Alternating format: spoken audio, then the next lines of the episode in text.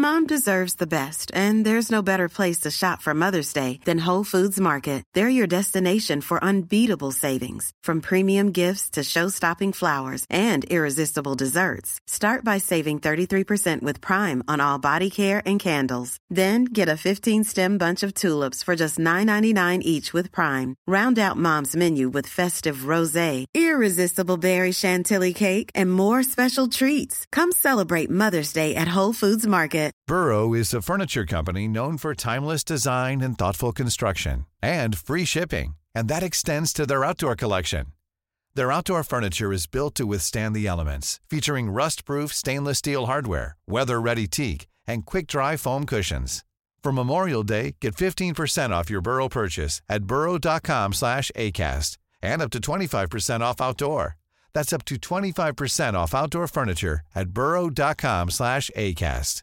I'm Sandra, and I'm just the professional your small business was looking for. But you didn't hire me because you didn't use LinkedIn jobs. LinkedIn has professionals you can't find anywhere else, including those who aren't actively looking for a new job but might be open to the perfect role, like me.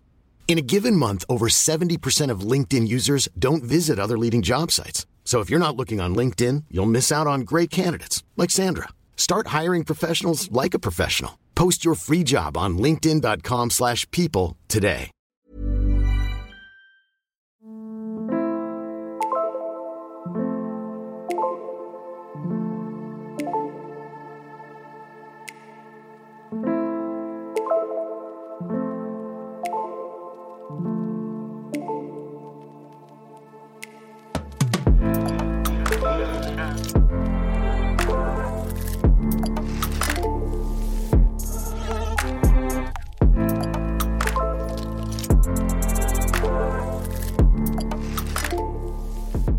سلام.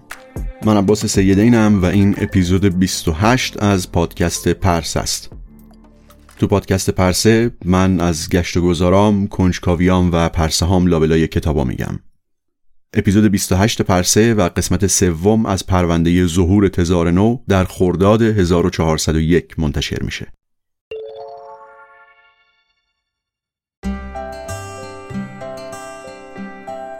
آدما با دنبال کردن هدفشون رشد می‌کنن هدفهای کوچیک یا بزرگ. گاهی توی این مسیر تنهان و گاهی هم در کنار دیگران یاد میدن یاد می‌گیرن و رشد می‌کنن. دردای بزرگ زندگی هم راهی برای این رشد کردن در کنار همه. دردای بزرگی مثل ابتلای به سرطان. بانک گیسو مجموعه خیریه از بچه های داوطلبه که با اسم سرطان آشنان و اومدن که طی این مسیر سخت همراه مسافرهای تازه باشن. اگه خودتون یا عزیزی از شما درگیر بیماری سرطانه از بانک گیسو برش بگید. از شور و شوقی که بچه ها توی کلاس های یوگا، رقص، ورزش و ذهن آگاهی دارن. از اهدای بسته های زندگی که شامل کلاهگیس و توربان و هدیه دیگه است. از همدلی ها و همفکری های اعضای گروه با هم. بچه های بانک گیسو باور دارن که با تمام تلاطما ولی روح و جسم یه بیمار مبتلا زیباست و نیاز به مراقبت داره. بانک گیسو نقطه امن و پر امید خیلی هست.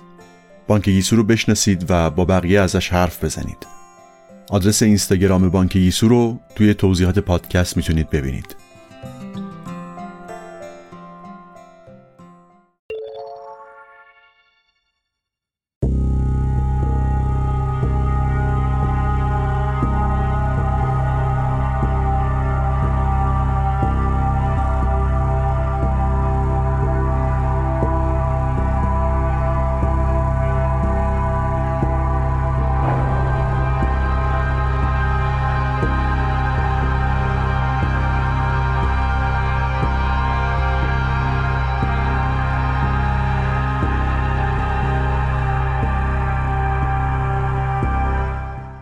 سال 1999 و یلتسین داره به پایان دوره ریاست جمهوریش نزدیک میشه.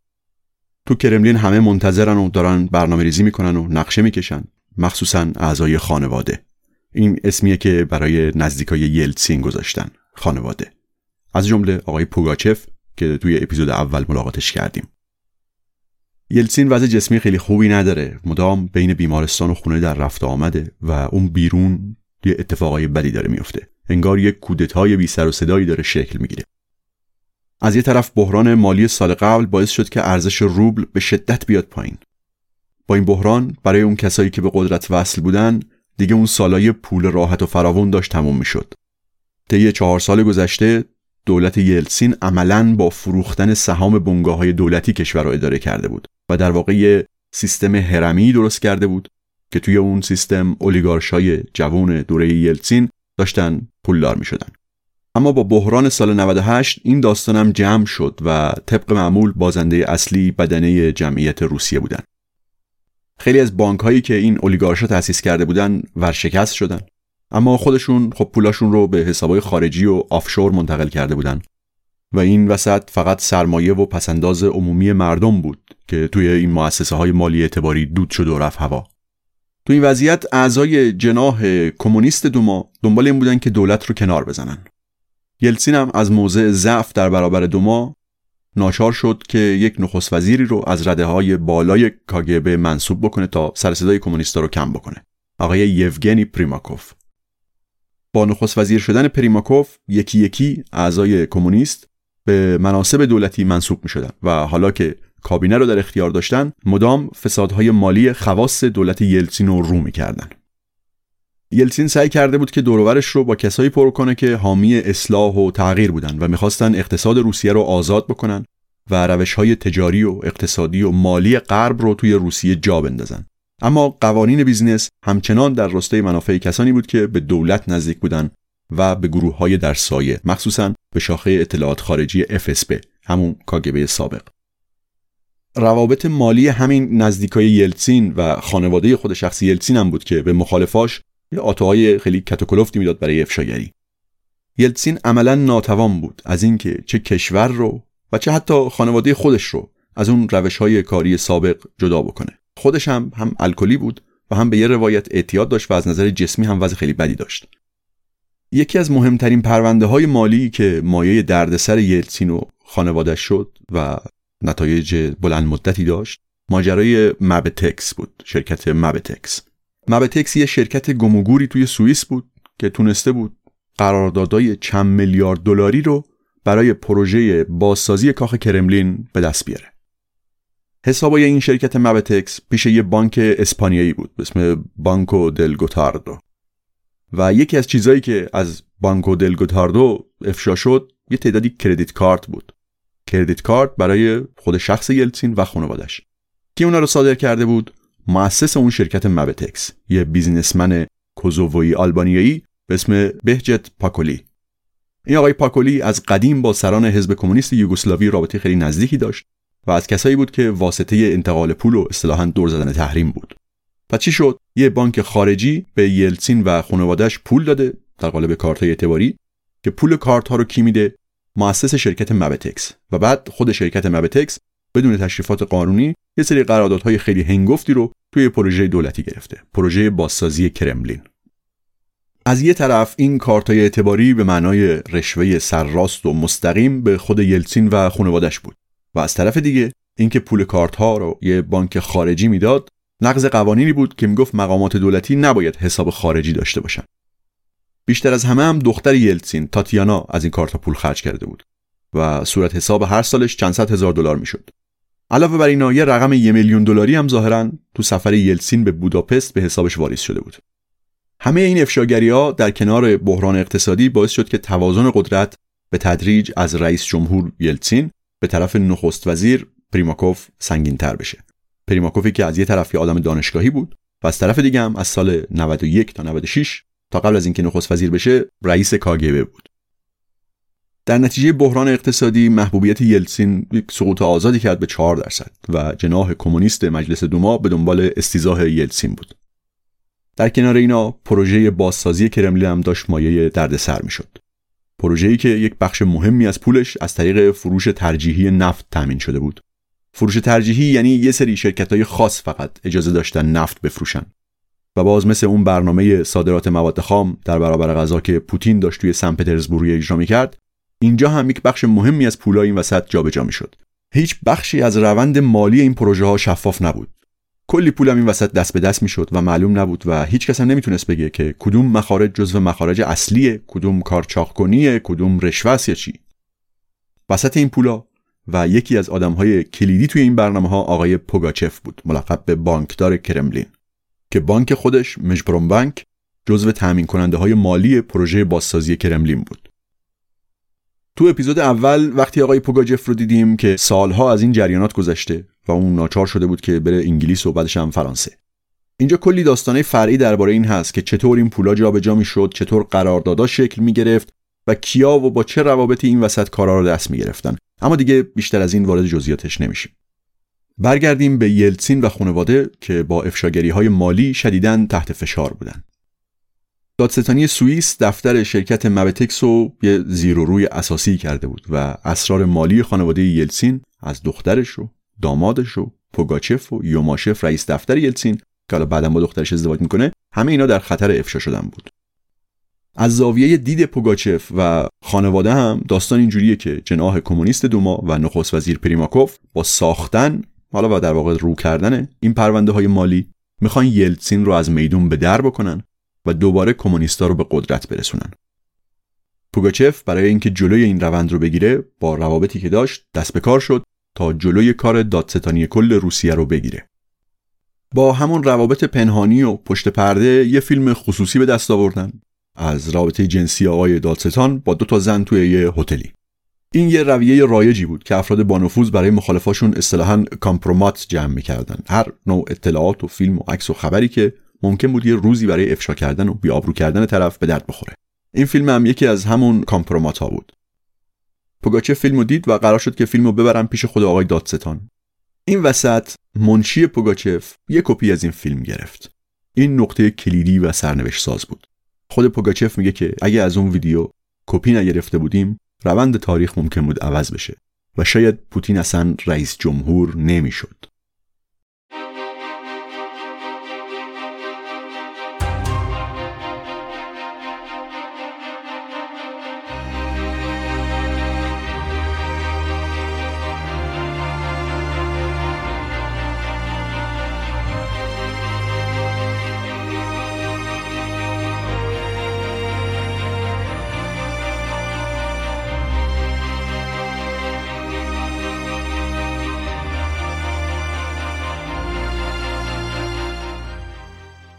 فیلم کامپرومات رو بردن پیش آقای دادستان کل و اونم همونجا رضایت داد فیلم مجلس که استعفا بده. پوگاچه فیلم رو داد به خود دادستان تحویلش داد که نشون بده که آقا قضیه تموم شد ما با هم مشکلی نداریم. اما برای اینکه دادستان کل استعفا بده شورای فدراسیون روسیه نهاد بالادستی دوما باید این استعفا رو تایید می‌کرد. اما این اتفاق نیفتاد و شورا که به جناح کمونیستها و نخست وزیر پریماکوف نزدیکتر بود مدام بررسی این استعفا و تاییدش رو هی عقب مینداخت برای خانواده و کل جناح دموکراسی خواه این خطر مدام داشت بزرگتر می‌شد که نخست وزیر نزدیک به کمونیست ها و کاگبه بیاد و جای یلتسین رو بگیره. با تأخیر شورا تو بررسی استعفای دادستان اوضاع به تدریج داشت خرابتر می‌شد. دادستان که یه چند هفته ای بود به بهانه بیماری غیب شده بود از انظار دوباره برگشت و شروع کردن به بازرسی و پلمپ کردن business های نزدیک به خانواده. از جمله شرکت ها و دفترهای کسایی مثل بوریس برزوفسکی و رومان آبراموویچ که همونجوری که گفتم امروز مالک باشگاه چلسیه. و همینطور شرکت هایی که مالکش تاتیانا دختر یلسین و شوهر اون موقعش بود. یک ماه بعد از استعفای دادستان کل شورا بالاخره موضوع رو بررسی کرد. روز رأیگیری آقای نخست وزیر پریماکوف که مخالف یلسین بود سرزده پاشد رفت شورا و یک سخنرانی کرد که شورا آقا استعفای دادستانی رو نپذیرید و این صحبت ها و در نهایت استعفای دادستان کل با رأی تقریبا یه دست رد شد. این اتفاقا زمانیه که پوتین منصوب شده به ریاست FSB همون کاگبه سابق. اینجا نقطه کلیدیه. پوتین که خیلی ها حتی اسمش هم نشنده بودن به عنوان رئیس FSB وارد عمل شد. اون فیلم کامپرامات آقای دادستان رو گرفت و توی تلویزیون فدرال پخشش کرد. و مردم تو سرتاسر کشور دیدنش. بدون ملاحظه اینکه آقا این فیلم یه محتوای جنسی داره یا اصلا خانواده آقای دادستان یا خودش ممکنه چه بلایی سرشون بیاد. پوگاچف میگه اینجا بود که برای اولین بار ما واقعا متوجه پوتین شدیم. روز بعد از پخش شدن این فیلم از تلویزیون پوتین به عنوان رئیس FSB همراه با وزیر کشور یک کنفرانس خبری دادن و تایید کرد که بله این فیلم درسته و واقعیه. پوگاچف میگه اینجا فهمیدیم که میشه به پوتین اتکا کرد. تو اون کنفرانس خبری وزیر کشور خیلی دستپاچه و شرمنده بود و تتپته می‌کرد اما پوتین راحت با آرامش و خیلی مطمئن بود. همون روز یکی از اعضای برجسته جناح کمونیست دوما سخنرانی کرد و سند رو کرد که وسط بحران مالی سال 98 که صندوق بین المللی پول به روسیه یه وام 4 میلیارد و 800 میلیون دلاری داده بود این پول رفته به شرکت های نزدیک به خانواده یلتسین. از جمله مثلا یه بخشیش رفته توی یک بانکی تو استرالیا به حساب یه شرکتی که 25 درصد سهامش مال داماد یلتسینه. خب این دیگه یه جنگ تمام ایاره جناح کمونیست دوما بر علیه یلتسین. یک بخشی از اعضای قدیمیتر سازمان اطلاعات FSB با کمونیستا هستند و بخش جوانتر ظاهرا به دنبال اینن که خودشون رو تو این شرایط جدید روسیه نگه دارن و ازش استفاده بکنن. چند ماهی بود که یلسین مدام بین بیمارستان و محل کارش در رفت آمد بود و اینم باز موقعیتش رو ضعیفتر می‌کرد و دست نخست وزیر پریماکوف رو بازتر میذاشت. الان دیگه برای یلتسین و خانواده روشن بود که جناح قدیمیتر کاگبه دنبال اینه که پریماکوف به عنوان رئیس جمهور بعدی جانشین یلتسین بشه. فقط سه روز قبل از اینکه پروسه استیزاه یلتسین توی دوما شروع بشه یلسین توی یک نمایش قدرتی برای تقریبا آخرین بار دست به کار شد. در یک حرکت نخست وزیر رو برکنار کرد و وزیر کشور رو گذاشت به جاش که از قدیم متحد خودش بود. دوما اصلا انتظار چنین حرکتی رو نداشت. خیلی گفتن که این خودکشیه و اینطوری دوما بیشتر علیه یلتسین متحد میشه اما برعکس بود. دوما مجلس ناگهان با این واقعیت روبرو شد که یلتسین ممکنه مجلس رو هم منحل بکنه. و تو آخرین روزها پروژه استیزاه یلتسین فرو پاشید. این اتفاقات تو اواخر دوره ریاست جمهوری یلتسینه و بین نزدیکای یلتسین یک بحث شدیدی در جریانه که برای انتخابات ریاست جمهوری بعدی چیکار بکنیم. با اتفاقاتی که افتاد و مخصوصا عملکرد پوتین تو ماجرای انتشار اون فیلم رسوا کننده دادستان کل توجه پوگاچف و یوماشف دوتا از نزدیکای یلتسین به پوتین جلب شد پوتین تو همکاری های قبلیش توی سمت هایی که توی کرملین داشت تونسته بود که به تدریج اعتماد خانواده رو جلب بکنه. اما منصوب شدنش به ریاست FSB نشونه اینه که خانواده کاملا دیگه بهش اعتماد پیدا کرده بود. مثلا یکی از رفتارهای پوتین که نقل می‌کنن باعث اعتماد خانواده شده بود ماجرایی که یوماشف رئیس دفتر یلتسین تعریف کرده. میگه که یه روز تو همون موقعی که پوتین رئیس FSB بود از ماشینش زنگ زد که من الان پیش نخست وزیر پریماکوف بودم باید ببینمت. وقتی همدیگر دیدیم پوتین گفت که نخست وزیر پریماکوف همین الان از من خواسته که FSB شروع بکنه به شنود کردن و گزارش فعالیت های یاولینسکی که رهبر جناح دموکرات دوما جناح طرفدار یلتسین بود. پوتین تعریف کرد که درخواست نخست وزیر رو رد کرده و گفته که اگه بخوایم برگردیم به دوره شوروی به اون روش های کاری دوره شوروی کل نیروهای امنیتی از بین میرن. بعد از معلق شدن دادستان کل از سمتش اطرافی های یلتسین یک کمی خیالشون از ماجرای رسوایی های مالی راحت شده بود اما قضیه تموم نشد. دادستانی سوئیس باز در ادامه بررسی پرونده های شرکت مبتکس علیه 24 نفر شهروند روسیه به اتهام پولشویی اعلام جرم کرد که بین این 24 نفر یه تعدادی از مقامات کرملین هم بودن. وقتی از دادستان سوئیسی پرسیدن که اسم تاتیانا دختر یلتسین هم توی این لیست هست یا نه گفت هنوز نه. و خب حالا لازم بود که خانواده هرچه سریعتر خودش رو نجات بده. دنبال یه گزینه میگشتن که بتونه جانشین یلتسین بشه و بتونه اوضاع رو کنترل بکنه. و اینجا پوتین مطرح شد. به یک آدم سرسختی نیاز داشتن که بتونه منافعشون رو حفظ بکنه. و البته چیزی که نصیبشون شد با انتظارشون خیلی فرق داشت. Hey, I'm Ryan Reynolds. Recently, I asked Mint Mobile's legal team if big wireless companies are allowed to raise prices due to inflation. They said yes. And then when I asked if raising prices technically violates those onerous two year contracts, they said, What the f are you talking about, you insane Hollywood ass? So to recap, we're cutting the price of Mint Unlimited from $30 a month to just $15 a month. Give it a try at mintmobile.com slash switch. $45 up front for three months plus taxes and fees. Promo rate for new customers for limited time. Unlimited more than 40 gigabytes per month. Slows. Full terms at mintmobile.com. Hiring for your small business? If you're not looking for professionals on LinkedIn, you're looking in the wrong place. That's like looking for your car keys in a fish tank. LinkedIn helps you hire professionals you can't find anywhere else, even those who aren't actively searching for a new job but might be open to the perfect role. In a given month, over 70% of LinkedIn users don't even visit other leading job sites. So start looking in the right place. With LinkedIn, you can hire professionals like a professional. Post your free job on linkedin.com slash people today.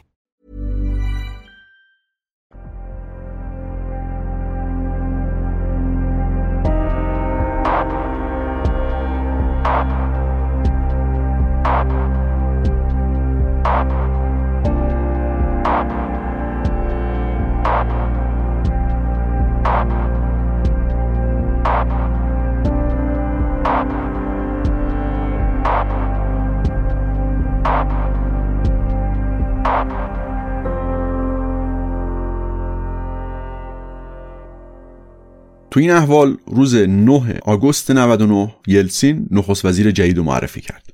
تصمیم گرفتم تا فردی را برای سمت نخست وزیری معرفی کنم که به نظرم قادر است تا جامعه را بر اساس گسترده ترین جمع نیروهای سیاسی متحد کند تا از ادامه اصلاحات در روسیه مطمئن باشیم.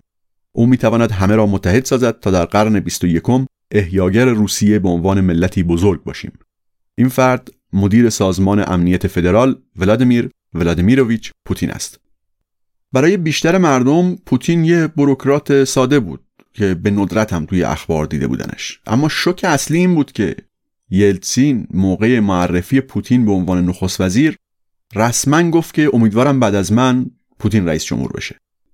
تصویر خانواده از پوتین این بود که یه آدم موقتیه که می‌تونن کنترلش بکنن و هم روند دموکراتیک کردن روسیه ادامه پیدا بکنه. و هم اینا از پیگیری پرونده های مالی خیالشون راحت باشه. حالا پوتین طی چند سال خیلی کوتاه از یک معمور ساده تبدیل شده به نخست وزیر فدراسیون روسیه و پارلمان هم با این تصور که این بابا کسی نیست و بعد از انتخابات ریاست جمهوری نخست وزیر عوض میشه پوتین رو به عنوان نخست وزیر پذیرفت. یلتسین و نزدیکاش دشمن اصلی رو کمونیستا و جناح قدیمی تر کاگبه می‌دونستن. جناحی که نمایندش نخست وزیر سابق بود. یلتسین و خانواده با عجله به دنبال حفظ جایگاهشون بودن و ندونسته قدرت رو به یک جناح جوانتری از کاگبه دادن که خیلی از نسل قبلیشون تندروتر و سرسختتر بودن.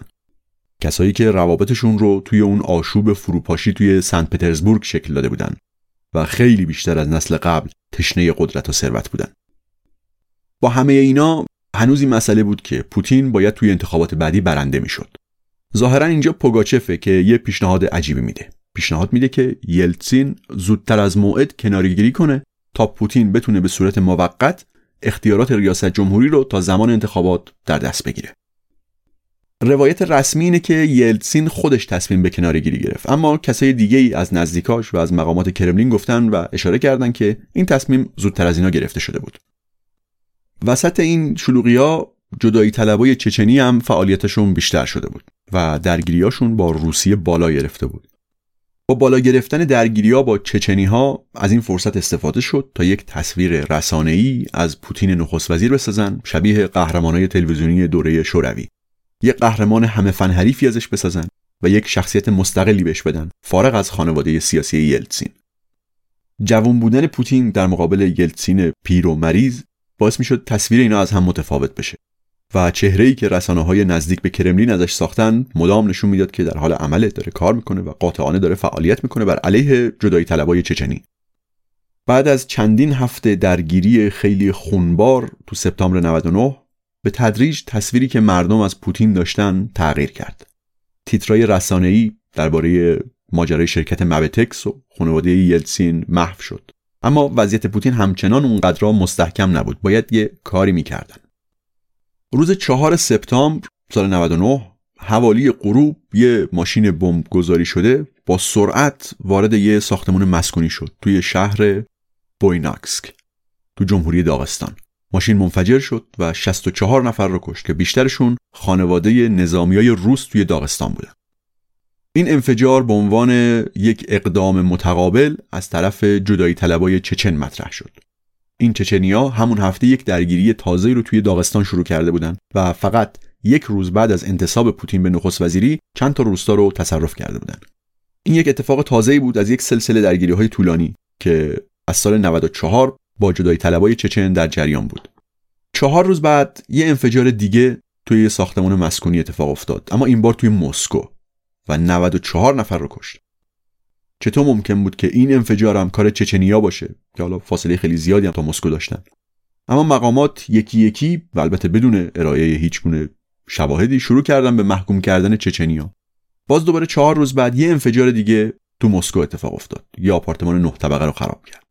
حالا همون جوری که احساس اضطراب و اضطرار تو جامعه بیشتر می‌شد اخبار و حرفها درباره رسوایی های مالی هلوهوش خانواده یلتین از صفحات اول روزنامه ها کنار رفت و ولادیمیر پوتین نخست وزیر اومد جلو این لحظه کلیدی بود که پوتین عملا دیگه افسار قدرت رو در دست گرفت حالا ناگهان پوتین یه فرمانده نظامی بود که یک سری حملات سنگین هوایی رو در انتقام انفجارهای مسکو علیه چچنیا را انداخت. تعداد کشته ها توی انفجارهای مسکو از 300 نفر رد شد و دستگاه تبلیغاتی کرملین هم یک کمپین سنگین و خیلی دقیقی رو برای پروموت کردن پوتین همراهش به راه انداخت. خیلیا این سوال پرسیدن که آیا ممکنه پشت پرده این انفجارا آدمای امنیتی خود پوتین بوده باشن جواب دقیق و واضحی نیست اما خب این هم است که هر کسی که به صورت جدی درگیر این تحقیقات بوده ظاهرا یا مرده یا خیلی غیر مترقبه بازداشت شده اما بدون این انفجارا پوتین امکان نداشت که بتونه اون حمایت عمومی رو که برای انتخابات ریاست جمهوری بعدی لازم داشت به دست بیاره. جناح مقابل یلتسین داشتن روی نامزدی پریماکوف کار می‌کردن. همون نخست وزیر امنیتی سابق که یلتسین سه روز قبل از استیزاه ازلش کرد و زد تو برجک مخالفاش. بدون این انفجارا یلسین و خانواده همچنان درگیر رسوایی مالی مبتکس باقی میموندن. البته پرونده های دیگه هم بود که اینجا حرفی ازش نزدم مثل پرونده بانک نیویورک و چیزای دیگه. و باز بدون این انفجارا پوتین هم که مورد حمایت خانواده بود با آتش اونا احتمالا میسوخت. اما ناگهان و درست به موقع آماده و با اعتماد به نفس وارد صحنه شد. وقتی پوتین دستور حمله هوایی به چچن رو داد یلسین دیگه از صحنه محو شده بود. این برای روسای تحول تازه‌ای بود. یک هوای تازه‌ای بود. بعد از چند دهه رهبرای پیر و فرتوت و علیل شوروی و بعدش هم یلتسین که دست کمی از اونا نداشت پوتین یک تغییر خیلی جدی بود. حمله های هوایی توی چچن ادامه داشت و هزاران غیر نظامی رو میکشت. و این طرف محبوبیت پوتین طی چند ماه از 31 درصد به 75 درصد رسید. اما همچنان یک شک و تردیدی درباره انفجارهای مسکو وجود داشت. باز همچنان یه عده‌ای می‌گفتن که پشت این های مسکو خود کرملینه تا یه جو ترس و وحشت ایجاد بکنه. یکی از بزرگترین سرنخها مال 22 سپتامبر چند ماه قبل از انتخابات. توی شهر ریازان نزدیک مسکو یکی از مردم به پلیس زنگ زد که آقا چند نفر آدم مشکوک با کیف و ساک و اینا وارد زیرزمین مجتمع مسکونی ما شدن. وقتی پلیس رسید اون آدما رفته بودن اما یک ماشینی اونجا گذاشته بودن که پلاکش مخدوش شده بود. پلیس زیر زمین رو گشت و با ترس و تعجب دیدن که سه تا ساک هست که وصل شدن به چاشنی انفجاری با ساعت زمانبندی و تشکیلات و اینا. کل ساختمون رو تخلیه کردن تا بمبا رو خونسا بکنن. پلیس همون موقع گفت که آزمایشا نشون داده که ماده هگزوژن توی کیسه ها هست. یه ماده منفجری قوی که توی اون انفجارهای قبلی هم استفاده شده بود. رئیس FSB منطقه هم گفت که بمبا تنظیم شده بودن که ساعت پنج و نیم صبح منفجر بشن. روز بعد وزیر کشور گفتش که یه انفجار دیگه هم توی مسکو خونسا شده. اما فقط نیم ساعت بعدش رئیس FSB به گزارشگرای تلویزیون گفت که توی کیسه ها فقط شکر بوده نه ماده انفجاری. و بعدش هم گفت کل ماجرا یه تمرین امنیتی بوده برای هوشیاری عمومی و اینا. اون شهروند ریاضانی که اولین بار به پلیس زنگ زده بود بعدا گفته بود که من ساکار دیدم. توش ماده بود که زرد رنگ بود نه سفید. و جنسش یه چیز شبیه برنج بود دونه دونه بود نه مثل شکر. این توصیف هم باز با هگزوژن می‌خونه. اون متخصص مواد منفجره پلیس که گزارش اولیه رو داده بود منتقل شد به یه واحد ویژه. یه واحدی که اعضاش به خاطر دلایل امنیتی اجازه ندارن مثلا مصاحبه بکنن. و بعدم پرونده ها فورا به عنوان محرمانه طبق بندی شد. چند سال بعد سال 2003 یک کلونل FSB خیلی شجاعانه سعی کرد ماجرای بمبگذاری را رو دوباره بررسی بکنه. اونم فورا دادگاهی شد و چهار سال انداختنش زندون. فقط چند روز بعد از اینکه با یه خبرنگاری مصاحبه کرده بود بازداشت شد. تو مصاحبه یک تصویر طراحی شده ای از چهره یکی از بمبگذارها رو از فایل تحقیقات اولیه نشون داده بود که شبیه یکی از مامورای FSB بود.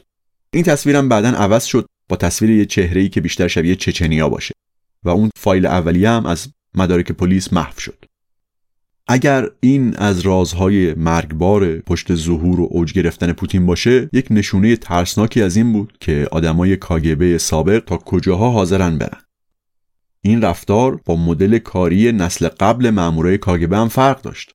اونها فوقش از گروه های تروریستی توی خاورمیانه و آلمان پشتیبانی می‌کردن. اما این یه حمله مستقیم به خود شهروندای روسیه بود.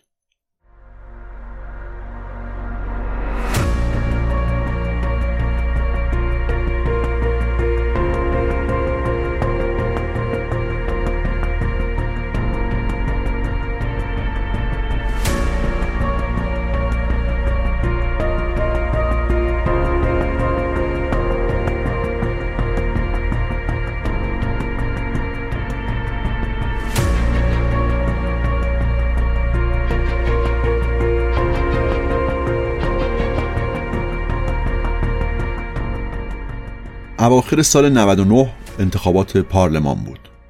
از یه طرف جناح مخالف یلتسین در حال فعالیت بودند و از طرف دیگه یک اتحاد شلوولی از طرفدارا و نیروهای یلتسین و جناح دموکرات تشکیل شد به اسم یونیتی.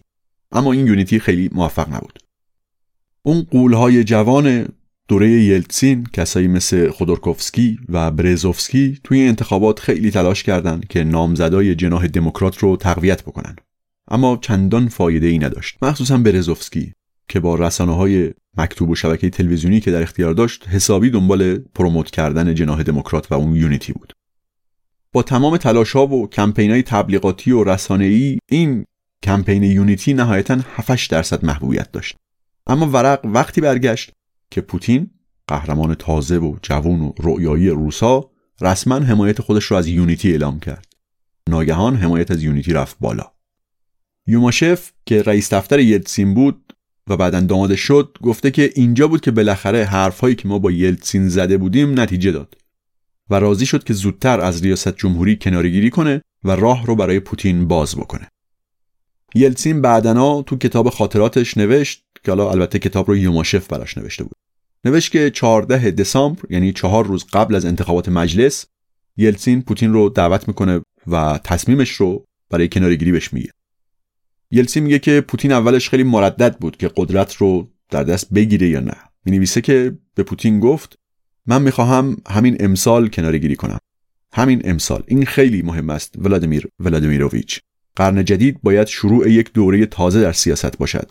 دوره پوتین. یلسی می نویسه که پوتین یک مدت طولانی ساکت بود و بعدش گفت بوریس نیکولایوویچ من برای چنین تصمیمی آماده نیستم. این سرنوشت سختی است. پس دو تا روایت از کناره‌گیری یلتسین داریم. یکی روایت پوگاچف که میگه از ماهها قبل به پیشنهاد اون یلتسین این تصمیم رو گرفته بود و یکی هم روایت خود یلتسین که تو لحظات آخر انگار تصمیم به کناره‌گیری گرفته.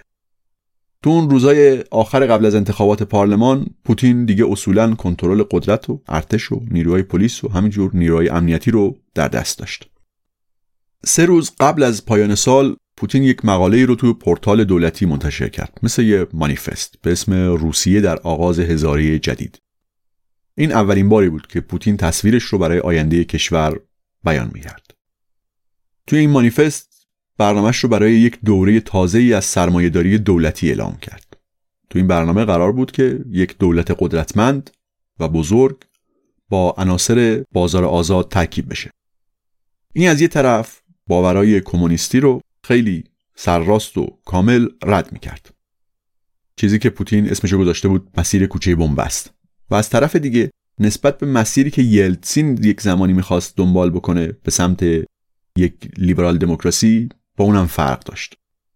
برای روسا هم یک دولت قدرتمند یا استرانگ استیت چیز عجیب و تازه ای نبود که حالا بخوان از دستش خلاص بشن. کاملا برعکسش. برای روسا دولت قدرتمند یک نشانه بود برای نظم و ثبات. شب سال نو موقع سخنرانی که هر سال رئیس جمهور ارائه می‌کرد سورپرایز بعدی بود. در آغاز هزاره جدید یلسین با صورت پف کرده و بیمار اما با یک لحن مطمئنی گفت که از ریاست جمهوری کناره گیری می‌کنه و پوتین به عنوان جانشینش تا انتخابات بعدی به عنوان رئیس جمهور عمل می‌کنه. یلسین گفت چندین بار شنیدم که بعضی ها می‌گویند یلسین تا وقتی که بتواند به قدرت میچسبد. این دروغ است. روسیه باید با سیاستمداران جدید با چهره تازه، مردمی تازه و قویتر و پر انرژی تر وارد هزاره جدید شود. و ما که سالها در قدرت بوده ایم باید کنار برویم. بعدم توی یک حرکت عجیبی عذرخواهی کرد. بابت نزدیک به یک دهه پرآشوبی که اون داشت سعی می‌کرد رژیم شوروی رو متلاشی بکنه و برای اینکه نتونسته بود در آخر کار کشور رو به آزادی برسونه. گفت می‌خواهم طلب بخشش کنم برای رؤیاهایی که محقق نشدند. برای چیزهایی که ساده به نظر می رسید اما معلوم شد تا حد مرگ سخت است. من از شما طلب بخشش می کنم برای ناتوانی در تحقق امیدهای کسانی که حرفم را باور کردند که گفته بودم ما از یک گذشته تیره و ستمگرانه حکومت تمامیت خواه به تمدنی درخشان و موفق جهش خواهیم کرد. من با آن رویا باور داشتم باور داشتم که این فاصله را طی خواهیم کرد اما نکردیم. قضیه رقابت جناح دموکرات و در رأسش خانواده سیاسی یلتسین با جناح کمونیست دوما فقط مسائل مالی نبود. واقعا هم موضوع دموکراسی مطرح بود. اما هیچ امکان نداره که بشه این دوتا را از هم جدا کرد. حالا یلتسین داشت کشور رو به دست کسی می‌داد که یک گروهی از نیروهای امنیتی بهش کمک کرده بودند تا اوج بگیره. کسایی که باور داشتن دستاوردهای دوره یلتسین یعنی تأمین و تثبیت ارزشهای پایه دموکراتیک کشور رو داره به سمت نابودی می‌بره. وقتی یلتسین کشور رو داد به دست پوتین این ارزشهای دموکراتیک به نظر قوی می‌رسیدن. فرماندارا انتخابی بودن رسانه ها عمدتا از دخالت دولت آزاد بودن. پارلمان و مجلس بالادستیش محلی بود برای نقد سیاست های دولت. اما اونایی که از اوج گرفتن پوتین حمایت می‌کردن باورشون این بود که یلتسین توی این آزادی دادن به کشور زیاده روی کرده. و کشور تحت تأثیر و نفوذ غرب قرار گرفته. یلتسین داشت کشور رو می‌داد دست یه سیلوویک اسمی که برای اون مأمورای امنیتی گذاشته بودن که وارد سیاست شدن.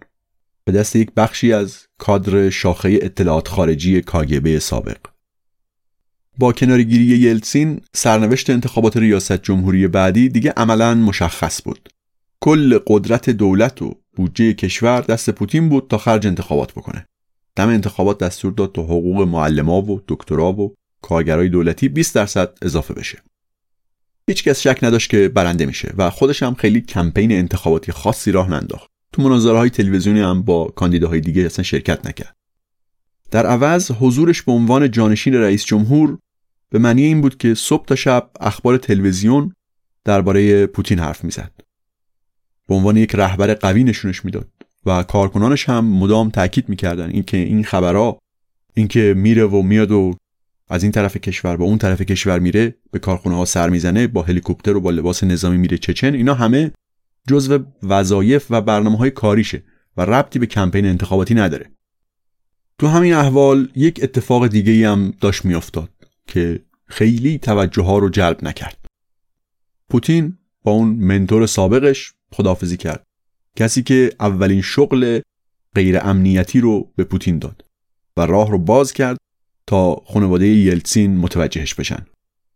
آقای آناتولی سوبچک شهردار سابق سن پترزبورگ. در آستانه شروع کمپینای انتخاباتی سوبچک خیلی غیر منتظره مرد. قبلتر سوبچک رفته بود فرانسه و چند ماه قبل از اینکه پوتین نخست وزیر بشه برگشته بود. نوامبر 99 چند ماه قبل از انتخابات ریاست جمهوری سوبچک توی یک حرکت نادری علیه FSB مصاحبه کرد و گفت که نیروهای امنیتی بندر سن پترزبورگ رو غیرقانونی تصاحب کردند و مایه ورشکستگی شدند. این تنها موردی بود که سوبچک علیه نیروهای امنیتی بعد از شوروی حرفی زده بود. اون روزی که سوبچک مرد یک چهره غریبی از دنیای پنهان و زیرزمینی روسیه کنارش بود. کسی که یک جایی بین نیروهای امنیتی و گروه های مافیایی فعالیت می‌کرد. یه بابایی به اسم شابتای کالمانوویچ معمور سابق کاگبه که قبلترش پنج سال توی اسرائیل به خاطر جاسوسی برای شوروی زندانی شده بود و بعد از آزادیش روابط خیلی نزدیکی با یکی از بزرگترین گروه های مافیایی روسیه داشت. سوبچک توی هتلش ظاهرا سکته کرد و اولین کسی که پیداش کرد به گفته گزارش پلیس ساکن اتاق مجاور در هتل بود. همین آقای کالمانوویچ. معلوم نیست به چه دلیل نیم ساعت دیرتر به اورژانس زنگ زدن و وقتی ده دقیقه بعدش آمبولانس رسید دیگه سوبچک مرده بود. مرگ سوبچک اولش مایه کنجکاوی شد یه قدری اما خیلی زود پرونده رو به عنوان سکته قلبی مختومه کردن رفت سوبچک خیلی از رازهای تیره و تار دوره کاری پوتین تو سنت پترزبورگ رو می‌دونست. اون برنامه نفت در برابر غذا، پاک کردن پولای گروه مافیایی تامبوف و همینطور ماجرای تصاحب بندر و ترمینال نفتی سن پترزبورگ. هیچ کس نمی‌تونست توضیح بده که چرا بلافاصله به اورژانس خبر ندادن. پوتین داشت رد پاهای گذشتش رو پاک می‌کرد. چندین سال بعد همسر سوبچک توی یک اظهار نظر خیلی نادری گفتش که همسر منو کشتن. بعد که خبرنگار پرسید که به نظر شما کی این کارو کرده؟ اون خیلی مرموز گفت بعضیشون هنوز در قدرتن. موعد انتخابات شد 26 مارچ 2000 و پوتین تو همون دور اول برنده شد. وقتی که اعلام شد که رعی های پوتین از مرز 50 درصد گذشته به خبرنگارا گفت که همه حق دارن که رویا پردازی بکنن اما هیچ کس نباید انتظار معجزه داشته باشه. سطح انتظارات خیلی بالاست. مردم خستن زندگی سخته و مردم به یک آینده بهتری امید دارن. اما من نمی‌تونم بگم از الان به بعد معجزه میشه. یکی از اولین اقدامات پوتین به عنوان رئیس جمهور اینه که برای یلتسین مسئولیت قضایی تعیین کرد. معامله پشت صحنه اینه که خانواده یلتسین از پیگیری پرونده های مالیش مصون باشه و امپراتوری مالیش دست نخوره. از جمله اموال شرکای تجاری خانواده مثل بوریس برزوفسکی، پوگاچف و رومان آبراموویچ. توی این امپراتوری مالی یه چیزایی هست مثل غول نفتی سیب‌نفت و غول آلومینیومی روسال که درست قبل از انتخابات 60 درصد از صنعت آلومینیومی روسیه رو در اختیار داشت. شب انتخابات تو پشت صحنه تو ویلای یلتسین خارج از مسکو تاتیانا دخترش داشت جشن می‌گرفت. یک تصویری هست مال یه فیلم مستند نشون میده خانواده یلتسین دور هم جمع شدن دارن اخبار رو پیگیری می‌کنن و وقتی که اعلام میشه پوتین مرز 50 درصد از آرا رو رد کرده جشن شروع میشه شامپاین میریزن و تاتیانا از خوشحالی داره بپر بپر می‌کنه همون شب یلتسین تلفن رو برمیداره تا به پوتین تبریک بگه. مردی که یلتسین ریاست جمهوری رو دو دستی تقدیمش کرده.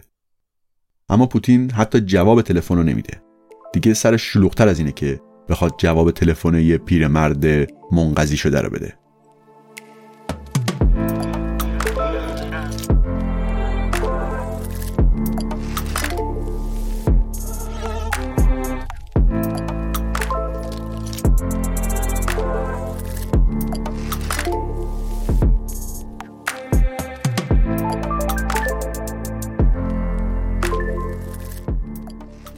این اپیزود 28 از پادکست پرسه بود. ممنون از شما که پادکست پرسه رو میشنوید و به دوستانتون معرفی می‌کنید. منابع این پرونده و همینطور آدرس اینستاگرام بانک گیسو رو می‌تونید توی توضیحات پادکست ببینید. ممنون از دانیال کشانی برای طراحی پوسترای این پرونده.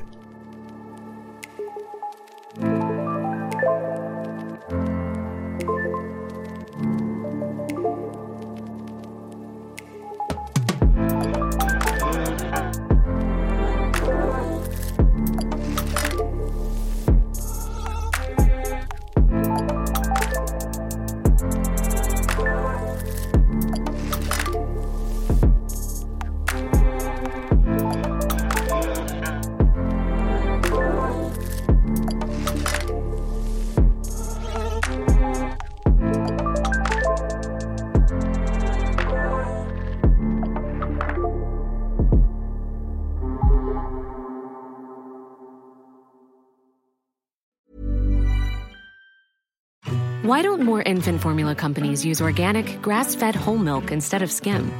Why don't more infant formula companies use the latest breast milk science? Why don't more infant formula companies run their own clinical trials? Why don't more infant formula companies use more of the proteins found in breast milk? Why don't more infant formula companies have their own factories instead of outsourcing their manufacturing? We wondered the same thing. So we made ByHeart, a better formula for formula. Learn more at byheart.com.